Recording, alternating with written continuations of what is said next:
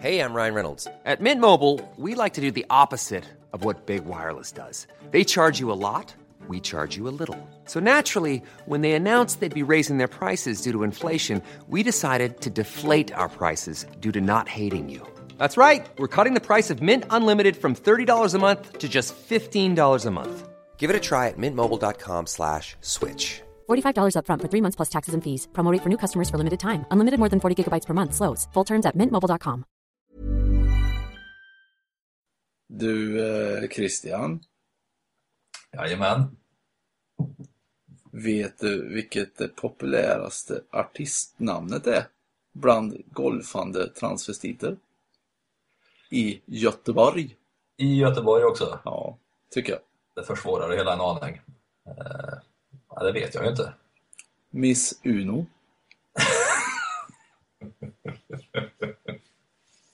Varsågoda.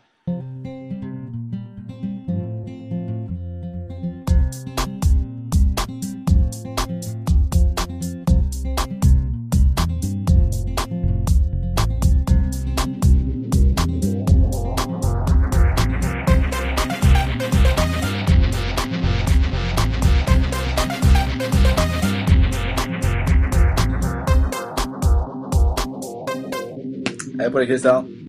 Vad gör du en sån här då, Tobias Sandén? Du, idag är det inte mycket. Nej. Eh, nej, lite regnigt och blåsigt och trist väder ute. Sitter mest inne. Men då är du ju i Kalmar. Det är jag. Jag blåser det jämt. Oj, oj, oj. Du då? Eh, Jag är inte i Kalmar. Men det är ungefär samma grej här. Det är synd det. Ja, lite tråkigt. Men, men. Hörru du, i det här avsnittet ska vi faktiskt prata med världens bästa caddy. Åh, Eller i alla fall Sveriges bästa caddy i världen. Sveriges bästa. Ja, det är det ju. Såklart. Fanny. Ja, hon ska vi prata med sen, är det tänkt. Ja, det är, så är det tänkt. Undrar vart hon eh, håller hus. Hon är ju född i Blekinge i alla fall. Ja, det, vi- det visste ju Kenneth. Det visste, ja, han visste mycket där, väldigt fort. Ja, Men det är hon ju. Fast fall hon bor där är ju någonting vi inte vet. Nej, det får vi kolla upp. Det vet nog hon vart hon är, förhoppningsvis. Det får, kan hjälpa oss. Vi kan fråga henne. Ja, det kan vi göra. Nästan enklare. Så det blir ju trevligt. Ja, det ska bli kul tycker jag. Mycket. Sen så ska vi ju alltid, det har blivit, när blir det tradition på grejer? Hur många gånger? Fler man- än, fler än två. Fler än två? Ja, det har vi ju gjort, det här. Mer än två gånger alltså. Ja, Till och med gång åtta är det väl nu? ja det är det. Ja. Så det är ju långlivad tradition med att ta upp något ämne. Och har du något? Jag tänkte vi skulle prata om fint lika med roligt? Frågetecken. Inom golfen. Jag ska förklara vad jag menar kanske. Ja, jag förstår inte riktigt. Nej, men om man säger eh, i, när man är ute och spelar golf så är, är, är man ofta ganska... Om man tycker att en bana är fin Ja. så blir det generellt sett roligare att spela den. Ja. Så, ja, vart vill du komma med detta då? Nej, men frågan är om det, det som är fint för ögat, är det det som gör att vi upplever det kul att spela golf? För jag menar, ett hinder kan ju vara eh, placerat på nästan samma plats på två olika golfhål fast man tycker att det ena är vansinnigt kul och det andra är helt värdelöst. Beroende på, kanske, hur de ser ut. Ja. Så om du missar green på ett kort hål och slår ner i en, ett hinder Ja, så är det lätt hänt då, vanligt, att man blir eller arg blir man, det har inte med saken att göra. Men att man, missnöjd kan vi säga. Missnöjd ja, om det var ett fult hinder man slog ner bollen i. Men var det en fin sliprad vattenkant och så vidare som bollen precis droppade över så var det helt okej. Och Lite så- ganska roligt Ja, lite så. Åh, vilket spännande hål. Ja. Så tänker du. Så tänk, funderar jag. Vad är det vi ska bena ut då tycker du? Är det så? Har, har det ett samband? Att fint är roligt? Ja. Ja, det tror jag. Ja, ja. Man kan ju undra liksom vad som gör en golfbana rolig. Man har ju ofta någon favoritbana man har spelat eller har ett par favoritbanor. Varför har man det då? Är det ofta fina banor som man har som sina favoritbanor? Spinner jag vidare på här. Ja, jag hör att du gör det. Och det är ju frågan. Är det så då? Ehm, Är det bra banor? Vad menar du med bra banor? jag eh, personligen så tror jag att det har ett samband. De banor jag gillar mest, de är ju rätt snygga att se på, tycker jag. Ja. Vilka banor gillar du? Jag gillar ju Kings Barnes och jag gillar ju eh, Brohof och jag gillar ju St. Andrews också. Där har vi ju då ett litet dilemma. Aha. För på plats så, så upplevde inte jag St. Andrews eh, jättefin på det sättet. Däremot är det ju en atmosfär som gör att den blir härlig. Men kan det spela roll liksom vilken typ av bana man spelar? Om man tar eh, linksbanor som en del av det hela. Ja, Är det något annat än själva kanske konditionen och finishen på banan som gör att de blir fina? Du är inne på det lite där, att konditionen på St. Andrews kanske inte är topp. Men eh, atmosfären och kanske området är ju rätt trevligt. ja. Det finns flera faktorer som spelar in Ja, än finheten. Nej, men jag tror, jag tror att linksbanor är lite undantaget. Den här regeln i sådana fall. ja. Jag tänker själv på vilka fa- favoritbanor jag har. Ja, vad har du för någon? Jag har nog tre favoritbanor. Minst. Ja, på nu i alla fall. Det kom ju lite plötsligt det här. Jag gillar, jag gillar Victoria i Portugal. oj ja. Där de spelade Fin. i Europatouren här nu nyss. Fin. Den är fin. Mm. Och eh, är väl en, eh, ja, kallar man det då? Parkbana är det väl? Ganska Ja, det kan vi säga. Ja, absolut. Lite fina bunkrar, lite fina vattendrag och, ja, och Ja. så vidare. Eh, sen gillar jag även Valderrama. Ja, inte Fin. fin. Ja, fin kondition är det ju framförallt Ja, på ja, kanske. Eller, ja, det är fin kondition. I övrigt kanske inte så fin bana. Och ganska orättvis och ganska svår bana. väldigt rättvis. Ja. ja, man slår ju alltid bollen dit den kommer. Ja, så är det ju. Sen har jag en liten favoritbana här i vårt distrikt. Uddeholm, Ja, det vet du ju. den, eh, ja, och Den det, inte den sticker finish. ut. Den har inte samma finish som Valderrama. Ja, det är inget fel på finishen på den banan och konditionen, men kanske inte det den står för. Men den är rolig på något annat sätt, vilket jag inte riktigt vet vilket sätt det är. Ändå är det en favoritbana. Ja, så jag vet inte varför jag tycker just de tre, men tror inte det hänger lite grann på liksom hur, vad man har presterat på en bana också. Om man har spelar en bana, en ny bana som Greenfest och kanske gör 40 poäng eller man gör en bra score eller en bra prestation. Tror inte det lyfter känslan av att banan är bra och kanske till och med fin? eh, jo, eh, det tror jag. Och det är väl eh, just Uddeholm kanske platsar in på den punkten på något vis. För du har väl krossat den ett antal gånger. Ja, det är möjligt. Men eh, alltså jag vet inte. Det här med bra och fin. Jag Nej, men jag tror att eh, alltså, eh, många Greenfee-banor som man är ute och spelar, där tror jag att det spelar mindre roll egentligen vad du själv presterar. Jag tror att man kan uppleva en bana som helt fantastisk. Även om man blir förnedrad av banan. Ja. Vad tror du folk tycker då? Alltså, vad, eller vad tycker du? Folk får vi, de kanske hör av sig själva här och säger vad de tycker. Jag upplever att jag i större grad än eh, de jag ofta spelar med eh, tycker om när det är riktigt svårt.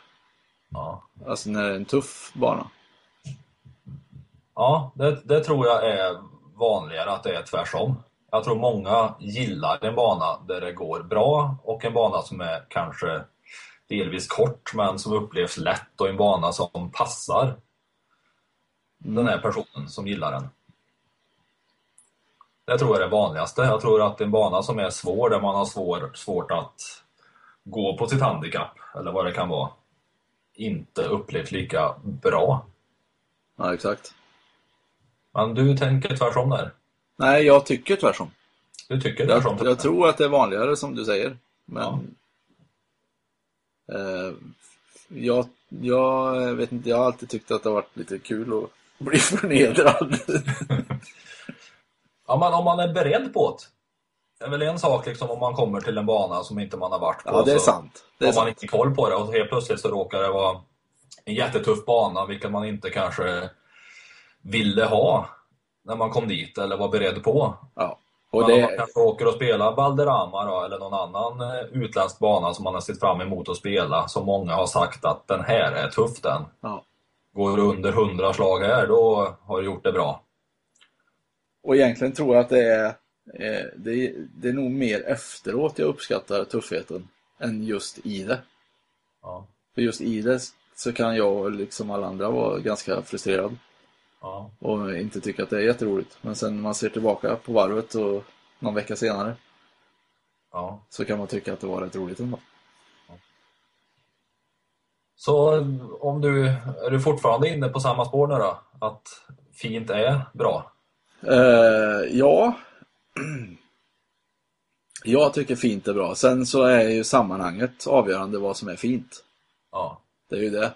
Men tycker du någonting är fint så är det bra Ja, det- blir ju kul. i golfsammanhang. Ja. Men det är bra behöver det inte vara ju. Nej. Fint är kul. Fint är kul. Ja. Så dina favoritbanor som du har, de är fina enligt dig? Det är grundpelaren i det- att det är ja, favoritbana för dig? Ja. Ja, ja men det kan man, det, så kan man säga. För jag tycker väl egentligen att Fankort är väl så fin links det kan bli. Ja. Eh, och ja, jo men så, ja. Ja. Absolut. Ja, men det är gött. Fint är lika med roligt för dig. Ja. Det vore kul att höra lite grann. Vi får ju inte så mycket kommentarer, men det vore jävligt kul att få lite kommentarer på vad andra tycker är fint på en golfbana och vad andra tycker är bra på en golfbana. Ja, och om de tycker att tycker. eh, resonemanget stämmer. Ja. För vad som är bra, det är ju väldigt eh, individuellt. Ska vi ringa, ska vi ringa och kolla? Vad ska vi kolla med då? Ja, Bart är online. Nej. Ja, vi ringer Bart. Ja, det gör vi. Hallå? Online, han ligger och sover han. Det är ju Oman han. Är det inte det? Vi se. Han är online. Har du ringt han? Ja. Han är med i samtalet här står det.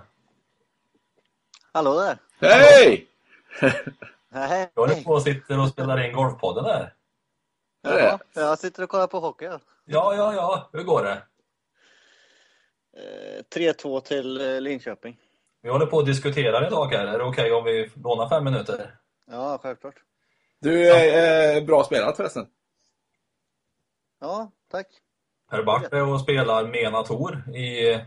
Vart är du? Just nu är jag i Oman och där kommer jag vara en vecka till nu innan det blir eh, norr om Dubai. Det hackar lite ibland. Ja. Nej, jag har dåligt internet som fan här, jag vet inte vad det är, men jag, jag hör det emellanåt. ja. Men i sista tävlingen här som gick så hackade inte du så mycket. Nej, ett par gånger, någon enstaka gång per varv hackar jag lite. Annars var det bra, faktiskt. Du gillar eh, de där länderna där borta verkar det som. Ja, det har blivit så. Jag vet inte, många grejer som passar. Det är rätt så stora banor man har nytta av och slå långt. Och det spinner inte så mycket på green utan ja, bollen stannar i sett där den landar på green. Och det blir mycket lättare. Jag får väldigt mycket backspin annars när vi spelar hemma med, i Sverige på kanske lite mjukare greener och så. Du har eh, tre tävlingar kvar va, på Mena Tor? Mm. Precis. Ja, hur ligger du till och vad händer? Jo, jo, just nu är jag trea på rankingen. Jag har ju spelat eh, alla utom två tävlingar på den här touren och det är alltså, då har jag spelat jag har spelat sex tävlingar kanske. Och det har varit, ja, sex tävlingar jag spelat av åtta. Och ligger trea nu och har jag tror jag har 2000 dollar ungefär upp till han som leder. Så en bra avslutning så finns det ju chans att hamna högt upp där. Vad krävs för placering för att inkassera 2000 dollar på den touren? Det krävs Cirkus. på, eh, nu ska vi se, det kanske är en eh, sjun, sjunde plats kanske? Typ. Ja, Topp 10 Nej, alltså i alla fall. Ja, topp 10 skulle jag nog säga. Och, Där i du, krokarna. och du strävar lite grann efter att komma topp två va? På Order of Meriten. Ja, det gör jag. Först och främst topp 4. För där får man spela Dubai Desert Classic på um, Europatouren. Som går näs, nästa år, är väl i februari tror jag det brukar vara. Ja, Och eh, sen är det faktiskt att bli topp 3 efter det. Får också en liten bonus. Då går man direkt in i finalsteget på Asien Tour-kvalet. Vilket också är en fin fördel. Och sen har de det går lite rykten om vart touren är på väg nästa år. Den ska växa och bli upp mot en 20 tävlingar sägs det. Och det ska vara i Sydafrika bland annat och Thailand. Och det sägs att är man topp två så har man bra chans att få fler Europatour-starter och en hel drös med Challenge, Challenge Tour-starter också. Så det kan bli ett helt nytt schema om jag håller mig topp två där. Mycket bra. Mm. Tycker du banorna i Mellanöstern har varit fina? Ja, det har de varit faktiskt. Eh, I Dubai har de varit fantastiskt bra. Eh, Här i Oman är golf lite eh, nytt nästan verkar det som. Just här i Muscat som vi är så har de bara fyra banor. Och den banan vi ska tävla på nästa vecka är ju den, jag tror det är den första gräsbanan de hade. För det var ju mycket sandbanor bara innan typ. Så golf är rätt nytt här så Ja, det märks nästan på de banor som vi har sett hittills. Så är de nästan lite introduktionsaktiga om man säger till golf. Lite snälla, lite öppna och... Ja, det har varit lite annorlunda här i men Dubai har ju varit helt otroligt bra banor. Sandén har en liten utläggning här, eller hade förut. det är, kul, det är kul att du svarar att de är bra på frågan om de Ja. var fina. För det, Ja, ja. för det bygger liksom min tes lite, som vi är inne på. Att, fi, att fint är kul. Fint är lika med Ja. kul i golf. Vi pratade, jag pratade med dig om en australiensare idag, för vi var och spelade in den här banan vi ska spela nästa vecka. Gala Valley heter den, som ligger i en, ja, en valley helt enkelt. Berg runt om överallt och den är jättekort och supersmal, kanske smalaste jag spelat. Och det var en sandbana tidigare. Sen så har de gjort om den till en gräsbana. Och den banan, om inte den var i perfekt skick som den var så tror jag nästan hade tyckt att den var dålig. Men nu hade jag ju skitkul när jag spelade den för den var helt perfekt kondition. Ja. Vilket gör ju att det känns lite roligare. Som du säkert var inne på. Precis. Ja. Kan du tycka att någon bana är rolig fast den är dålig? Det finns nog en gräns tror jag, vart det blir... Eh, alltså, dålig och dålig finns ju på olika nivåer, men är det så att det liksom hoppar och styr när man puttar så tröttnar man, eller jag i alla fall, tröttnar ju väldigt fort om det inte rullar bra på griner till exempel. Sen är det ju, kan det vara lite skitsamma om fairway inte är perfekt, perfekt kondition för då kan vi bara pilla upp bollen och slå ett, ett slag ändå. Men nej, konditionen är viktig, framförallt på griner, för att upplevelsen ska vara bra. Ja, men kan, kan du tycka en bana har väldigt dålig layout, väldigt konstig bana? Hur har de tänkt här? Det här var ju katastrof. Men ändå är den rolig. Ja, men du, jag kan nog säga att det är exakt så på den här banan. För vi gick Ja. där och spelade och så sa vi Ja, här står det ett träd mitt i fairway. Varför gör det det? Det är ju helt onödigt. Och det är ju inte en bunker från tid. Bunkrarna in mot green låg liksom 6 meter från green på fel ställen. Och, så det var, layoutmässigt var den här helt koko den här banan. Men vi tyckte den var jävligt god att spela för att den var i så jävla bra skick. då. Och så, och så utmärkte den för att den var exceptionellt smal då, kanske som liksom utmärkte banan som gjorde att det blev roligt också. Då. Ja. Fan, ni är inne- ni är inne på samma linje här ni två. ja, jag tycker det är trevligt. Det är bra. Ja. Bra Per. Fint- Fint är roligt. Fint är roligt ja. Du, eh, upplever du att du har fått mycket uppståndelse nu sen du var med i podden förra gången? Nej.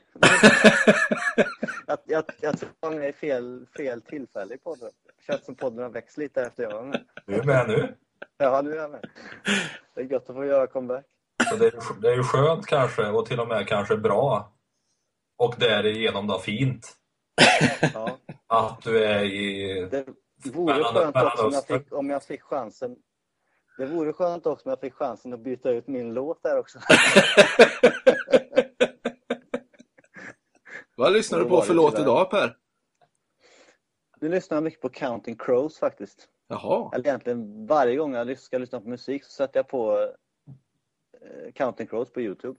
Och så spolar jag fram till Rain King Rain King. Med Counting Crows. Och då ska det helst vara den, den som är halva låten är eh, Thunder Road med Bruce Springsteen också. Fast det är han eh, Counting Crows som gör den. Okej, vi lägger ut den. Mm. Så, så om vi pratar med dig igen här i podden i mars så kanske vill byta ut den låten också? Tillbaka till Robin. Nej, den, den här har jag inget att- den här, den här behöver jag inte skämmas för. Den här är bra. Den här är bra. Behöver inte skämmas för Robin heller. Nej. Nej. Eh, nej, kanske inte. Har du någon fråga till Fanny Sunesson?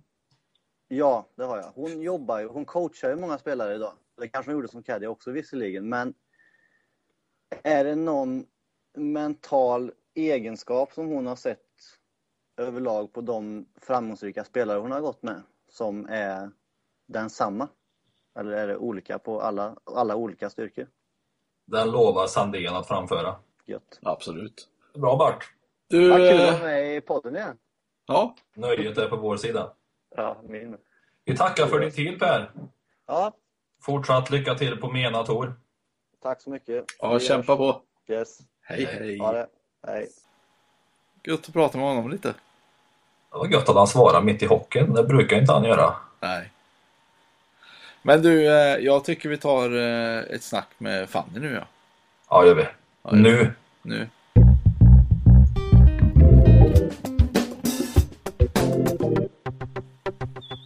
Hallå Fanny?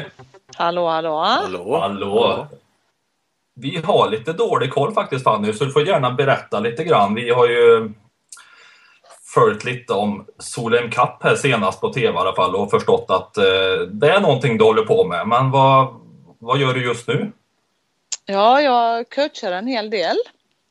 Vilket jag tycker är jätteroligt. Så att jag coachar golfspelare.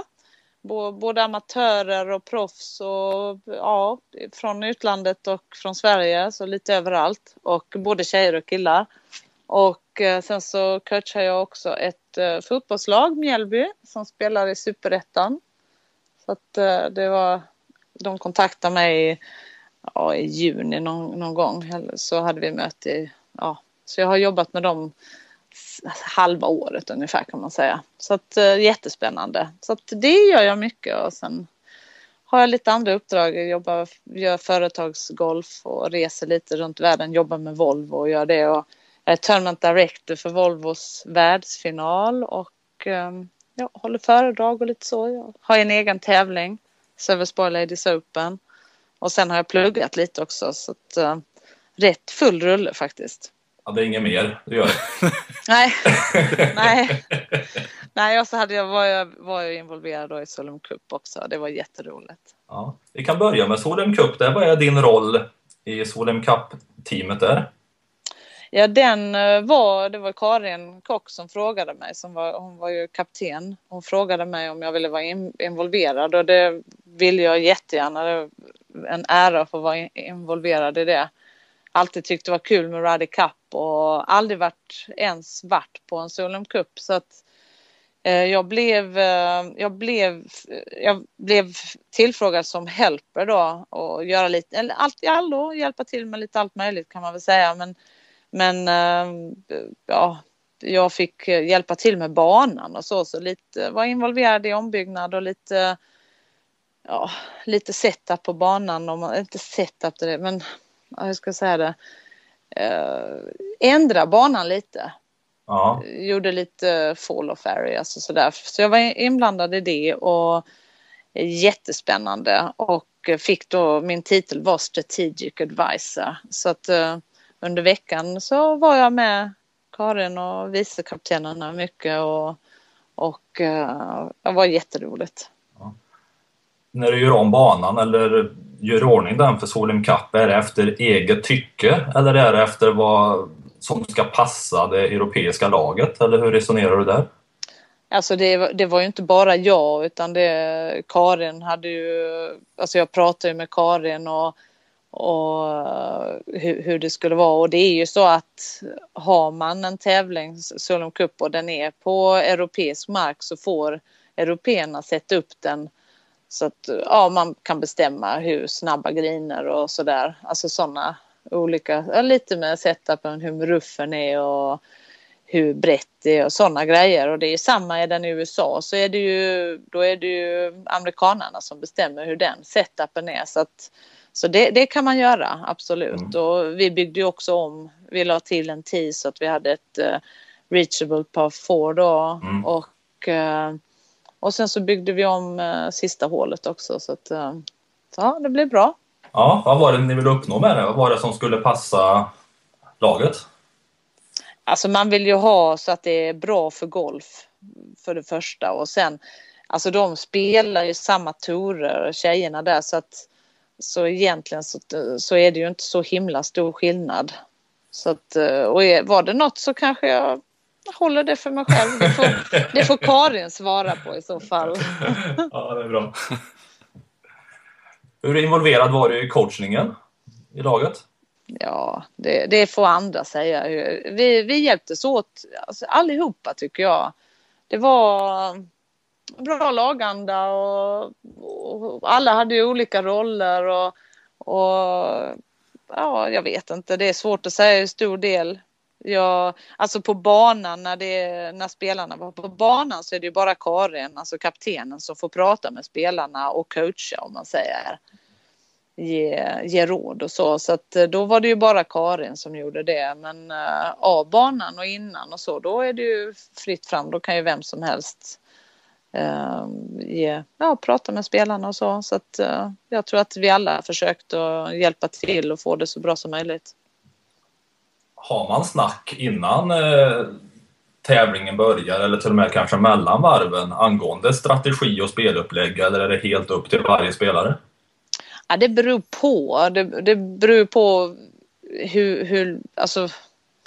Jag tänker att det, jag har ju bara varit med på denna Solom Cup så jag är väl inte riktigt rätt person. Nu, Eh, man, man pratar ju innan. Det, det gör man ju ofta, ha en strategi hur man vill spela ett hål och, och sen är det ju individuellt. Alltså det, det är ju spelarna kan ju väldigt mycket. De har spelat mycket och är duktiga spelare så att de, de har ju bra koll. Men eh, ibland kan det vara bra att ha olika tips och hjälp så att eh, det, det beror på tycker jag. Men är det många som bollade strategi med dig då utav lagmedlemmarna? Alltså vi hade ju varit där och, och vi hade ju inspelning på banan innan. Och eh, då hade vi ju pratat om banan och så så att det naturligtvis hade man gjort det.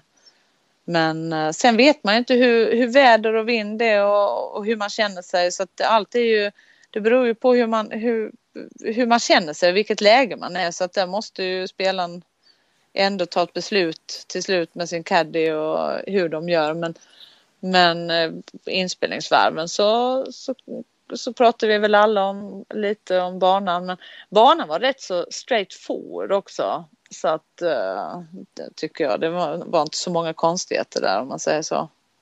Under tiden du fortfarande var caddy ja. så började du, vad jag förstått i alla fall, att coacha Martin Keimer. Ja, det stämmer. Och det är ju väldigt spännande i och med att han blev, eller är, så stor spelare, världsspelare. Ja, han, han är fantastisk både som person och spelare. Och jag träffade honom första gången när han var fortfarande var amatör och då jobbade jag med tyska landslaget. Ja. Jag har jobbat en del med både tyska, svenska och kinesiska landslaget faktiskt och coachat så att jag är väl lite konsult kan man väl säga där. Och eh, när jag jobbade med tyska så träffade jag ju bland annat då Martin och vi höll kontakt och sen eh, ja så blev det att jag började coacha honom eh, på fulltid. Ja. Och eh, jätteroligt för en jättehärlig kille och, och ja, fantastiskt bra golfare också. Så att, eh, det var kul att följa honom hela vägen från amatör till eh, nummer ett i världen och vinna, vinna major och så. Så att det var fantastiskt. Kände du tidigt att det, att det var någonting extra med honom? Ja, han hade något särskilt. Han, han stod ut. Bra attityd. Uh, ja, lite grejer som var riktigt bra. Och sen så kan det ju hända saker. Kan, man kan bli skadad och som, alltså man kan få ska, en skada som, som gör att karriären inte kan komma loss och sådär. Så att det vet man ju aldrig. Men, men jag trodde att han hade chansen att bli bäst. Mm. Det är intressant vad det är du får ut av det här. Alltså du, uppenbarligen så når ju spelarna resultat som du coachar. Vad är det du står för i din coaching? Vad är det du själv tycker att du bidrar med när det har gått så bra för dem? Alltså jag försöker ju, jag försöker att ge de spelarna jag coachar ge dem verktyg till att kunna hantera olika situationer, alltså vad det än är, så att de är förberedda. Och jobbar ju både med barnstrategi och hur man tänker på banan. Så att det är mycket helhet. Mm. Jag, jag, tror, jag tror att ju mer förberedd man är för olika saker ju lättare kan man hantera det. Och, och jag, har ju, jag har ju gått elittränarutbildningen på Bosön, en tvåårig utbildning plus att jag har läst idrottspsykologi. Och jag har fått lära mig att det finns olika teorier och fina namn på det som jag har gjort egentligen när jag gick caddy. Och, och ja, det, det är kul att kunna, kunna få hjälpa någon till att bli bättre och, och nå mål och nå saker som de kanske inte ens hade tänkt på innan. Men ja, det, det är spännande. Jag skulle nog kunna sitta och prata timmavis om coachingen men um, det är väl i stort sett hur jag tänker. Sen så är väl mitt mål, mitt mål som coach är ju att jag ska jobba bort min roll. Mm. Så till slut ska inte jag behövas. Jag, under mina år på touren så såg jag så många exempel på att coacher som, som ville göra sig att, att det var tvunget att de var där. Och visst, visst behövs man och man kan finnas där i en lång tid under en karriär och kanske också hela, hela karriären. Men, men eh, ja, mitt mål är att, att de får verktyg så att de själva kan, kan hantera situationer. Så att eh, ja, det är väl min, min tanke. Ja. Mm. Och sen lite hur man tränar och vad man tränar och hur man tänker när man gör det elittränarutbildningen var jättebra. Där fick man lära sig både, det var ju massa, massa delar. Vi läste nutrition och biomekanik och fysiologi och idrottspsykologi och mycket stresshantering. Jag tycker det är väldigt intressant med hur man hanterar stress för att kunna. Det är ju någonting som varje caddy kan man säga spelare och du som spelare Christian vet ju om det att det händer ju saker när man är stressad och och det tycker jag är intressant. Att, uh... Tänker du lika i stort uh, i din coaching mot fotbollslaget? Ja, alltså jag ser inte... Det är intressant. Jag kunde inte så mycket om fotboll innan, men nu har jag lärt mig en hel del faktiskt. Ja, det är jävla roligt. Men, men, men själva, tanke, alltså själva tankesättet och, och hur man hanterar stress och, och, och det är ju det är tycker jag i stort sett är samma. Men det är ju en lagsport.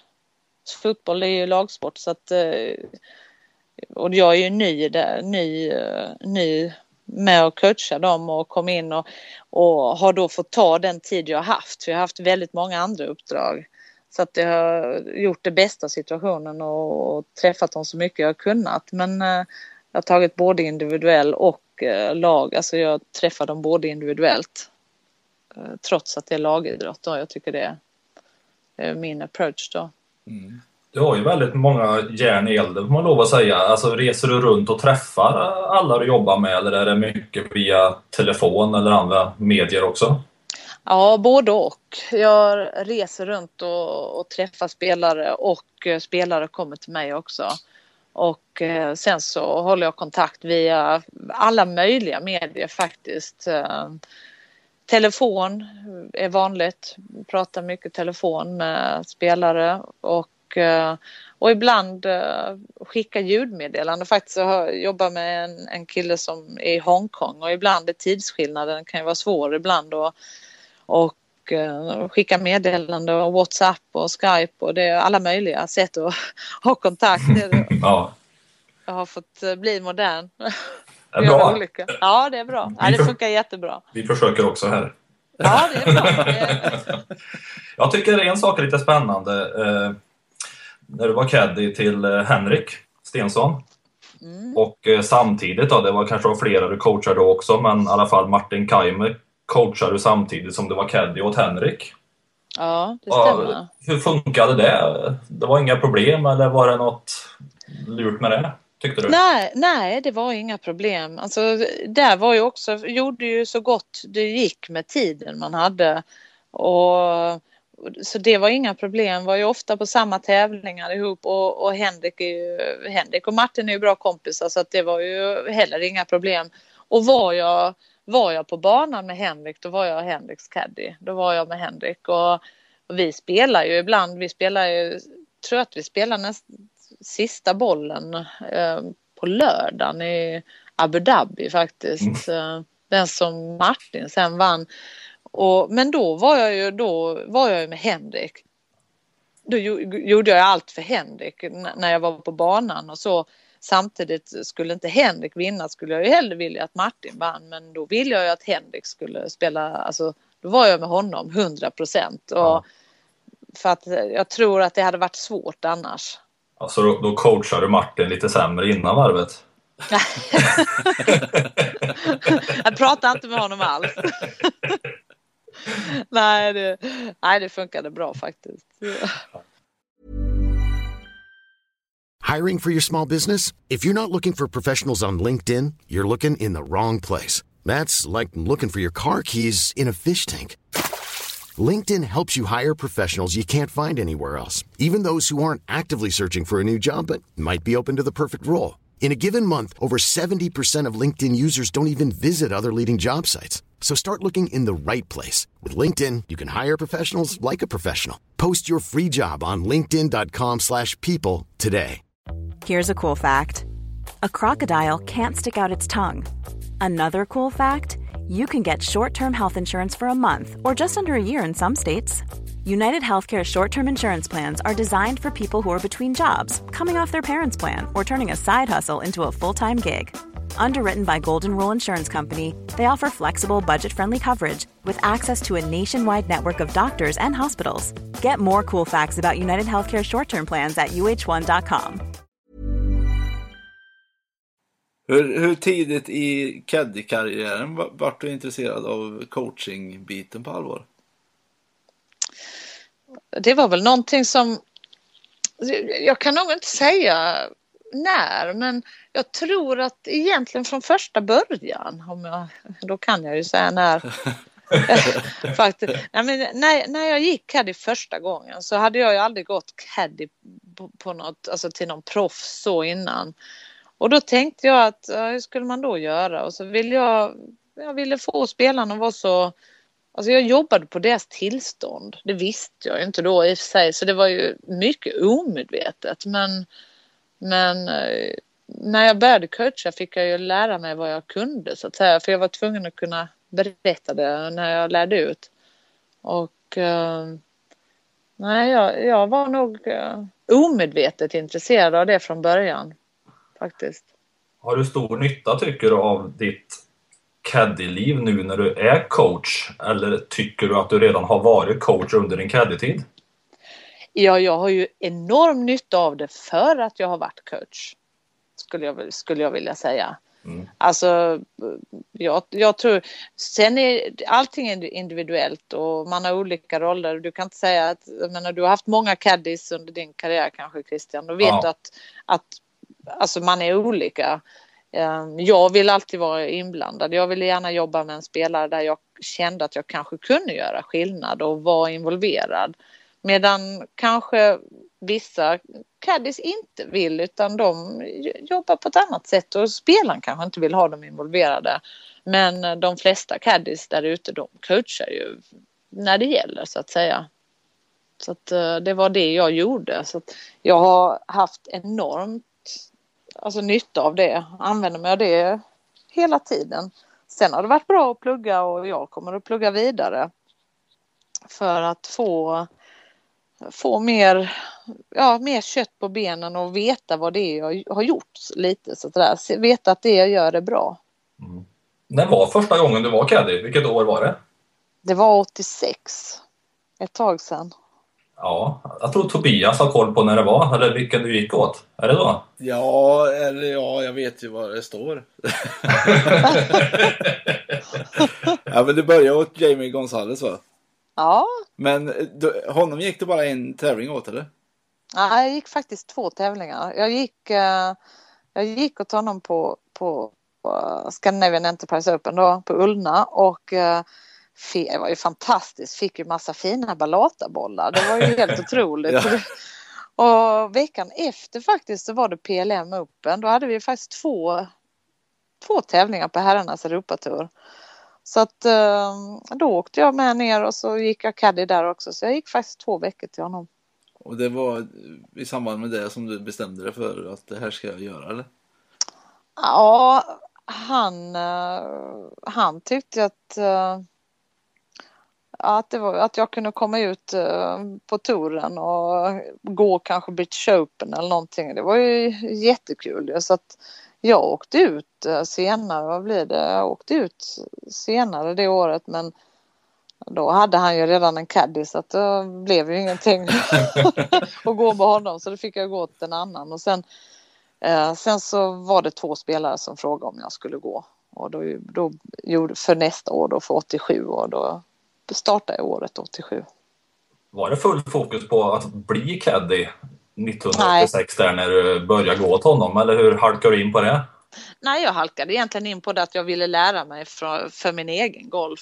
Titta på hur, hur spelarna hanterar situationen innanför repen. Så att lära mig av dem. Så att det var inte alls tanken. Jag spelar ju själv. Skulle gå på college och så skadade jag mig ett knä. Och och så kunde jag inte direkt spela så jag åkte inte till college då men jag kunde gå caddy och då tänkte jag ja, kunde jag gå caddy ett år eller åka ut till Europa och se Europa lite. Så då eh, gjorde jag det. Och det blev 25 år istället. så det, det blev ett litet val där då att fortsätta sin egen satsning eller bli caddy? Ja, fast egentligen, det var jag, jag tänkte nog aldrig så. Det var väldigt roligt att gå caddy. Jag tyckte det var skoj och, och jag fortsatte med det bara kan man väl säga. Så att eh, ja, det hade väl lite kanske tankar men nej, det, det blev, eh, jag tyckte det var kul. Mm. Vem var det du fortsatte med där 87 då? Du hade två att välja på sa du? Ja, jag gick eh, jag 87 eh, hela året egentligen. Alltså jag gick åt uh, Andrew Murray från början och sen så gick jag åt uh, José Rivero från Spanien. Så det var honom jag gick nästan hela året med. Ja, han var ju vass på den tiden va? Ja, han var duktig. Första tävlingen vi spelade så kom han tvåa efter playoff.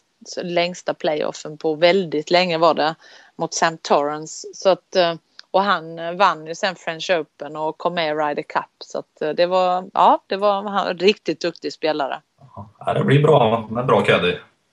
Ja, ja, det är bra, bra bra spelare också. Hjälper nog mer tror jag. Ja. Du får eh, rätta oss om vi har fel eller om jag har fel. Men jag vet att du har gått caddy till Nick Faldo. Ja, Henrik Stensson. Ja. Howard Clark. Ja. Sergio Garcia. Ja. Fred Funk. Jajamän. Eh, säkert. Hur många har du gått caddy åt totalt? Vet du det? Ja, jag har det någonstans nedskrivet när jag håller. Det kan nog vara ett 20, 20 24 spelare tror jag att det är. 24 spelare. För första året då gick jag caddy, var hemma fyra veckor och åkte iväg och då gick jag åt Gordon Brand Jr i Australien och Ronan Rafferty och oh. alltså jag gick caddy åt rätt många spelare faktiskt. Men du, när du gick med, med Faldo, för han eh, använde sig väl ganska tidigt av eh, Kjell Enhager va? Ja, jag kommer faktiskt inte ihåg. Det var ju jag som eh, tyckte att eh, han skulle träffa Kjell. Ja. Men jag kommer faktiskt inte ihåg när det var egentligen. Jag vet att jag fick, eh, jag fick tjata lite för att få, få till det. Men, men eh, det var ju i den perioden när han inte spelar så bra. Det blir ju ofta så att man tar in en, eller var i alla fall då, att man tar in någon för att man känner att man behöver någonting. Och det, så att det var ju en period när han inte spelade så bra. ja. Varför var just Kjell intressant tyckte du? För, för honom? Jag hade nog lyssnat på något föredrag av Kjell på Bosön, tror jag. Eller träffat Kjell i alla fall, tror jag, genom landslaget. Och jag tyckte han var positiv och ja, bra. Så att eh, jag tänkte att det skulle passa bra. Vi fick ju en fråga faktiskt av Per Bart. Eh, som jag tyckte var ganska intressant. Och han undrar om du ser någon egenskap hos de allra bästa spelarna som är återkommande när det gäller Ja, den det gör mentala jag. biten. Såklart. Såklart finns det ju det. det ehm, en av dem är väl att man lär sig av misstag. Om jag måste säga en så säger jag den. Hur, på vilket sätt gör de det, de bästa? Det är ju på olika sätt. Alltså det beror ju på. Kommer det där jävla svaret igen. Det beror på vilket misstag man har gjort. Men man får ju ja, analysera varför, hur och sen äh, ändra. Eller lägga till eller ta bort något. Alltså, men att göra en förändring ofta. Så att, och eller, eller ha ett medvetande om någonting som händer. Att, äh, vad som händer med en själv. Eller, alltså det finns så, så, många, så många orsaker. Men äh, det är rätt enkelt att förstå att man, om man lär av misstag. Det är lite lättare att säga så än att försöka specificera det. Ja. Jag har hört att du, eh, när du kaddade, var väldigt noggrann. Ja, jag var ibernoggrann. ja, verkligen. Gick banan mer än de flesta och gjorde egna banguider, trots att det fanns. Och, Ja, det var, jag var supernoga. Jag gav heller aldrig något eh, fel nummer på 25 år på tävling. Är det Så så? att, eh, ja, det är det faktiskt. Det är imponerande. Ja, men, men för mig var ju, alltså jag, som jag sa innan, jobbar jag mycket på tillstånd. Och, och jag inser väl efteråt nu att jag ville ju att den, om jag gav fel nummer en gång och det var något slag som såg kortare eller längre ut. Då, då tänker jag att spelaren inte skulle lita på mig lika mycket om jag hade gett fel nummer innan. Så att det, det blev, det var väldigt viktigt för mig att ge, alltså jag var väldigt detaljerad och väldigt noggrann men jag, jag ville ge allt för jag visste att spelaren gav ju allt. Så att jag, jag ville att spelaren verkligen skulle kunna lita på det och jag ville verkligen kunna säga vad spelaren skulle behöva göra, vad han än var. Eh, jag, jag gick ju oftast för herrar då, det var ju bara tre veckor jag gick åt Michel Wee Så, så oftast var det ju en han då. Vad, vad han skulle vara och vart man skulle spela om man var i trubbel. hur, så, hur såg en eh, generell vecka ut för dig när du, du när anlände du till tävlingsorten? Ku- kun, kunde jag så använde jag dagen innan min spelare. Om, var, det ingen spel, var det ingen tävling innan så använde jag på söndagen oftast. Ja. och gick banan. Ehm, gick inte det så flög jag alltid på söndagen efter spel om, om, oh, ja, om det gick. Och sen gick jag banan på måndag tidigt och, och kom spelaren och skulle spela så var jag ju med då också. Men eh, och sen vid tävlings, tävlingsvarv så var det en sån bana så tittade jag på banan innan och så tittade på pimpplaceringarna på hur grinerna var innan. Och, som en vecka som Masters till exempel tittar jag alltid på det. Ja. To- Tobias, du har gett fel mått en gång nu.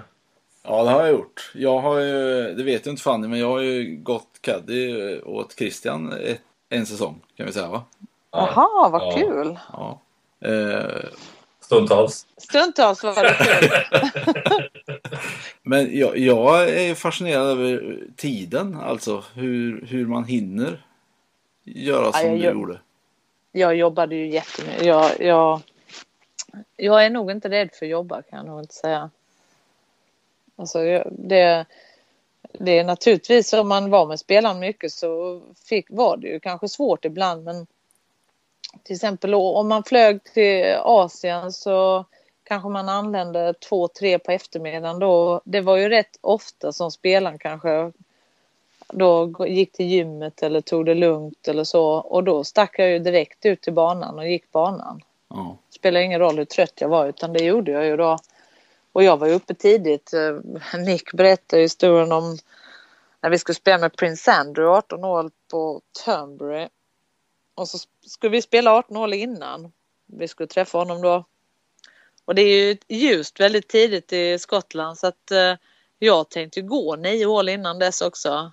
Och frågar Nick när vi flyger över så säger jag ja men, men ehm, kommer nian in till, till eh, klubbhuset? Och han, det är ju jättekänt att det ligger ute vid fyr, fyrtornet men det visste ju inte jag. Så han kan inte ens titta på mig när han säger ja visst, visst. Så jag går där ute, det är lite dimma. Jag är superfokuserad på, på min, eh, på, på, på banan och sen titta upp liksom. Shit, det här var långt ut. Nej, jag kom ju inte in så jag fick ju gå långt den dagen. Det var mer än nio hål på morgonen som jag gick och sen kaddade jag 36 hål så det var, blir Men eh, nej, jag, jag, jag tyckte det var jag ville att jag skulle ha banan klar innan, innan spelaren spelade för då hade jag ju planen klar. Visste ju ungefär var man ville lägga sig och hur man skulle spela banan. För annat fall så fick ju spelaren och jag, alltså, jag ville ha det klart för då kunde man diskutera det. Då kunde jag säga testa att slå den hit och hit och alltså säga linjer och så. Det, nej, det var viktigt för mig. Jag ville att det, då hade vi ju lite försprång om man säger så. Mm. Jag kan ju förstå det framförallt första, första åren som du är ute, men när du har varit ute 20 år, det är ju ofta det är samma banor som man spelar. Ja, men eh, då köpte jag bok faktiskt, men sen kollade jag den såklart för det var ju det är fel i boken. Ja. Så att... Uh... Där ser du Christian. ja, precis. Ja. Ja, det var ju det. Men de, det var ju två stycken som sålde böckerna på slutet och det ja. var ju jävligt bra för då kunde man kolla numren där i. De hade inte tagit numren från varandra i alla fall. Det vet jag. Nej. Men du checkade dem så att det stämde? Ja, jag checkade dem och var det något som inte, som inte stämde då kollade jag det. Utifrån så verkar det som att du är väldigt duktig på att läsa av vad spelaren behöver. Alltså att ta lägga fokus på det verkligen spelaren vill ha och behöver. Ha, är det en av dina styrkor tycker du själv eller har du, vad skulle du säga är din bästa styrka som caddy? Ja, som caddy, ja det var nog, eh, ja det var nog en av mina styrkor. Jag var också väldigt lugn, var nog också en av mina styrkor. Jag, jag var lugn och gillade att, vara, gillade att ha chans att vinna så det, det, det är ett plus men men uh, ja, nej, jag, jag kunde nog läsa av. Försökte det, jag jobbade mycket på det. Mycket känselspröt utåt. Och, och det, ja, det var nog bra. Det tror jag. Och så ska man försöka hjälpa någon att prestera sitt bästa så, är det ju, så gäller det ju att försöka hitta det, det som passar just dem. Och jag tror att jag hade fördel av att jag har gått åt många olika spelare och det har jag haft nytta av. Vilken är den roligaste segern du har varit med om? Roligaste segern? Ja, Ryder Cup är fantastiskt. Det är, det är häftigt med lag, lagtävling och slå eh, USA på egen mark, det är svårt att slå det faktiskt. Ja, den var på, var det Oak Hill? Oak Hill var det 99. Ja, kan det ha ja, varit. Var, jag, tror, att det var 99. Ja. ja. Det stämmer nog. Ja, 97 var Valderrama väl? Ja, ni, ni var ju med om en liten mäktig avslutning då i alla fall på inte fall det var en vändning som skedde, men på 18 hålet så avgjordes det i alla fall i singeln då, kommer jag ihåg. Ja. För eran del. Ja, det var häftigt. Det var riktigt häftigt. Vi fick lägga upp oss dessutom. Ja, så visste ni att ni hade, var det wedge i enputt för seger i matchen? Ja, jag tror det var, vi var tvungna att göra det precis. Jag tror det var seger i matchen och att vi vände ju ja, det var jätte, jätteviktigt. Var det. det var häftigt. Ja. Vad är dina bästa minnen som eh, coach? Vad är det som värmer mest så här långt utav de spelarna och det du har gjort i coachväg? Och det, alla spelarna som jag, när de har, lyckats eller att de har inte bara lyckats eh, alltså, i att vinna eller så utan det kanske är att de lyckas göra någonting en vecka, som, något som de har jobbat på och de faktiskt gör ett steg framåt i sin utveckling. Det kan vara fantastiskt roligt. Att man märker att åh, där att spelarna kan hantera en situation som de inte kanske hade gjort det innan och så. Då, det är fantastiskt. Det kanske inte märks utåt sett. Utåt sett så märker man ju om någon vinner eller mm. så. Men vissa andra veckor kan ju vara mer, mer viktiga för att komma dit. Så att det finns många olika små, alltså små steg som, som verkar små men som kan vara stora. Alltså, små detaljer gör stor skillnad. Det gillar jag. Jobbar du generellt mer mot eh, prestation än resultat? Om du förstår vad jag menar? Ja, jag förstår vad du menar och det beror på också där men de flesta, alltså det, det handlar ju mycket om att vara i nuet och, och då handlar mycket om process egentligen, mm. mer än prestation faktiskt. Processen, har man, hittar man rätt process så leder det till en bra prestation vilket ofta leder till bra resultat. Och sen gäller det ju att hitta nycklar för hur man ska, hur man ska göra den processen just för den personen. Och vad man ska göra. Det är spännande. Mm. Du har ingen standardmall att gå efter? Nej, det har jag inte. Jag, jag, såklart så har man väl säkert en, en stil, alltså något man tror på. Men jag, jag försöker verkligen att, att vara individuell och, och ja, hitta det som passar den spelaren. Och för vissa, vissa spelare kanske ska tänka mer på ett resultat och vissa ska inte. Alltså, är de visuella, är de auditiva, är de mest kinestetiska, alltså känsla. Var, ja, ja, det är spännande. Du, eh, när du har varit ute och gått de här rundorna, eh, gått banan och, och kommer tillbaka till hotellrummet, vad sätter du på för musik då? Ja, jag gillar country nu faktiskt. Är det så? Ja, jag lyssnar mycket på countrymusik. Och gärna lite moll, moll-låtar. Men jag, jag, behöver få några glada listor men uh, nej, det, blir, det blir ofta, ja, jag gillar mycket country faktiskt, ny country. Har du någon specifik låt? Nej, jag gillar faktiskt nu, jag hörde den här, fast det är ju inte country då, men One Last Time, den med Miriam Bryant som var Niklas Strömstedt. Ja, den, den är bra. Eller Break Up in a Small Town med Sam Hunt, riktigt bra tycker jag. Också lite moll-låt. Då har du två alternativ där Tobbe, till ja, Spotify-listan. Ja, det är superbra.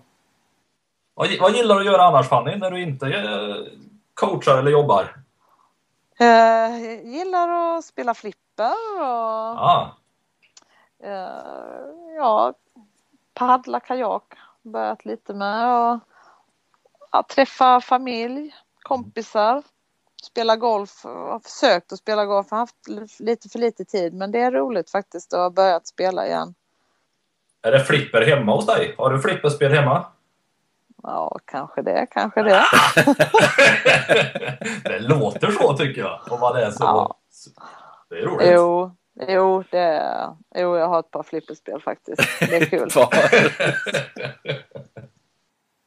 Var det ryggen som satte stopp för caddyjobbet? Ja, jag blev ju skadad. Jag blev fälld av en funktionär i, i Schweiz. Aha. Och skulle väl egentligen ramlat med bagen då men jag, jag räddade mig själv och, och ramlade framåt kan man säga och räddade mig själv bakåt med ryggen och knäckte till och då fick en buktning på en disk så att jag blev skadad så jag hade ont i ont varje, hela tiden alltså nonstop i sju månader. Mm. Kunde, inte, kunde knappt sitta ner. Jag hade möten, jag kommer ihåg jag stod upp hela tiden. Ja. Så, att, ehm, så jag var tvungen att, sluta. Jag hade nog aldrig slutat annars. Jag Nej, var det det som var anledningen? Du blir tvungen att sluta, så att säga. Ja, ja det var det. Det var Mm. det. Jag, jag, jag, jag kunde inte. Jag, det fanns ingen... Alltså, jag ville inte heller riskera. Jag hade så fruktansvärt ont och de månaderna där. Det, och sen har jag är ju inte hundra fortfarande i ryggen. Jag är väl 99 procent kan man väl säga. Men då kanske du blir caddy någon gång i livet ändå då, när det har Nej. Nej. Nej, Nej. jag tror inte jag kommer att gå caddy igen faktiskt. Jag tror jag är klar med det. Inte ens om jag gör comeback. Ja, det skulle vara det då. Nej, jag vågar inte riskera det för ryggen faktiskt. Ja, jag förstår. Nej. Så att, eh, ja. Och så går det ju åt folk som gör sitt bästa ju. Det sa du ju förut. Ja, men det tror jag. Det, det skulle Christian inte våga att göra annat än. Nej, det- hade jag inte vågat. Det är riktigt. Ja, det hade varit kul. Vad händer härnäst Fanny? Är det något intressant, extra intressant på G? Ja, nu är det ju Mjällby, alltså fotbollen då. Jag är hemma för det. Så, att, eh, så nu har de eh, sista matchen är på söndag och den eh, måste vi väl vinna för att för att sen kanske kvala då för att stanna i superettan. Det var ju därför som de kontaktade mig. Jag tror de hade förlorat 10 av 11 matcher. Oj.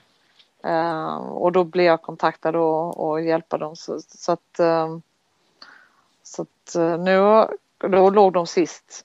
Och nu ligger vi, vi hade match i söndags. Ja, i, igår. Ja. Och där förlorar vi stort då, borta. Så att, eh, viktig match på söndag. Hur mycket är det kvar av säsongen? Ja, det är bara, det är den och sen är det två kvalmatcher så att det är två veckor kvar. Mm. Spännande. Ja, ja, det är spännande. Det är spännande. Så jag var med på träningen idag.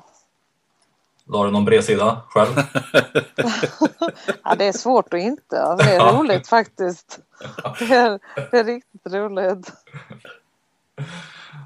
Ja, det är bra. Ja, Ja, tack igen Fanny för att du ja ställde upp. Ja, tack så mycket. Ha det så bra. Detsamma. Tack och hej! Tack, hej. Hej.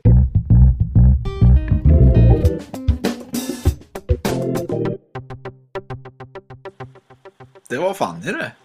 Ja. Hur tror du det går för Mjällby? Det går nog bra. De är i fina händer. Precis. Så är Jag det. tycker även det var gött med flipper. Ja. Det var länge sedan jag spelade. Jag hade också gärna velat ha flipper hemma. Jag inte jag Ja, har fått det, men jag hade gärna velat haft det.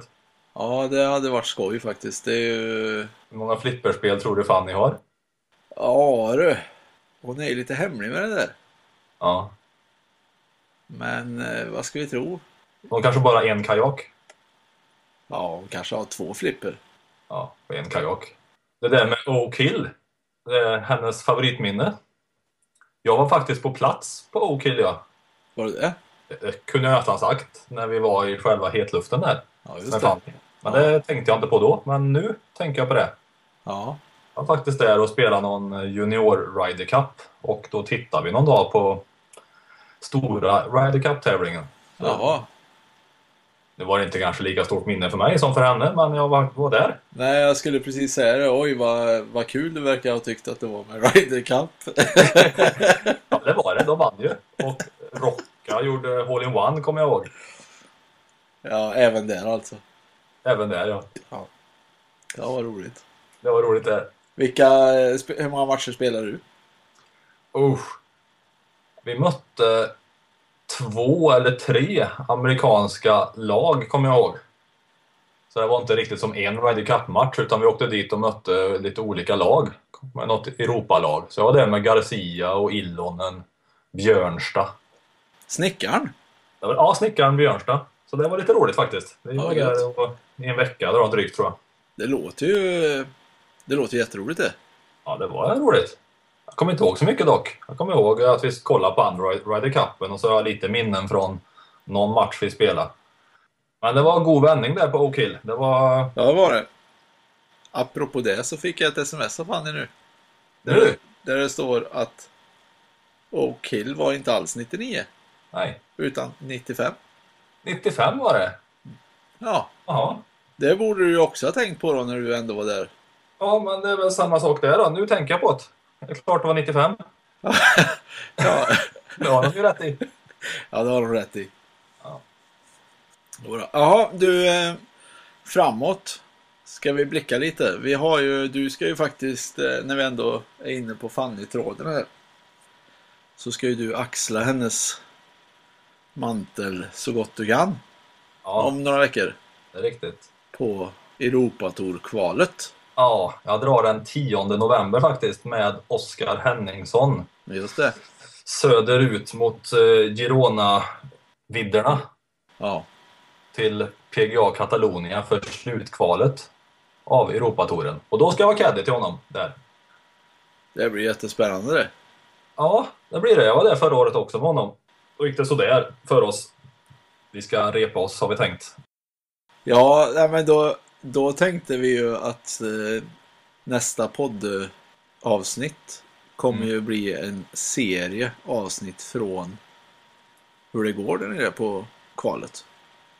Ja, ska vi bestämma det eller? Jag tycker vi gör det. Det är ju faktiskt ganska... Eh, ja, men det är väl en kul händelse som vi bör ha med i etern. Ja, det ska vi ha. Ja, men Europatourens kval där, slutkvalet, är ju väldigt speciellt. Sex dagars kval. Ja. Med mycket som står på spel. Så att jag tar på mig det.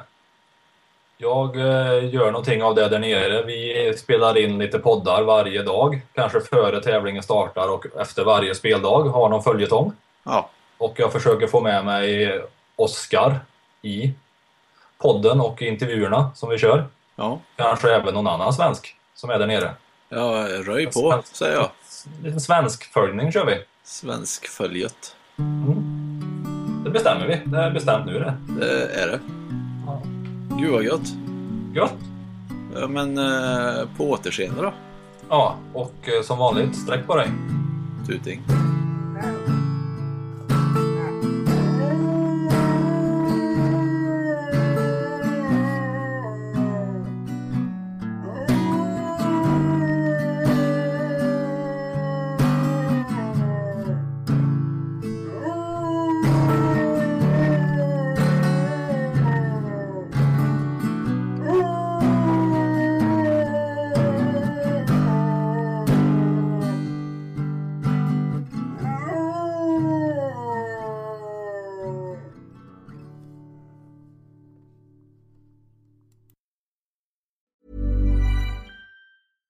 Planning for your next trip? Elevate your travel style with Quince. Quince has all the jet setting essentials you'll want for your next getaway, like European linen, premium luggage options, buttery soft Italian leather bags, and so much more. And it's all priced at 50 to 80% less than similar brands. Plus, Quince only works with factories that use safe and ethical manufacturing practices. Pack your bags with high-quality essentials you'll be wearing for vacations to come with Quince. Go to quince.com slash trip for free shipping and 365-day returns. Mom deserves the best, and there's no better place to shop for Mother's Day than Whole Foods Market. They're your destination for unbeatable savings, from premium gifts to show-stopping flowers and irresistible desserts. Start by saving 33% with Prime on all body care and candles. Then get a 15-stem bunch of tulips for just $9.99 each with Prime. Round out Mom's menu with festive rosé, irresistible berry chantilly cake, and more special treats. Come celebrate Mother's Day at Whole Foods Market.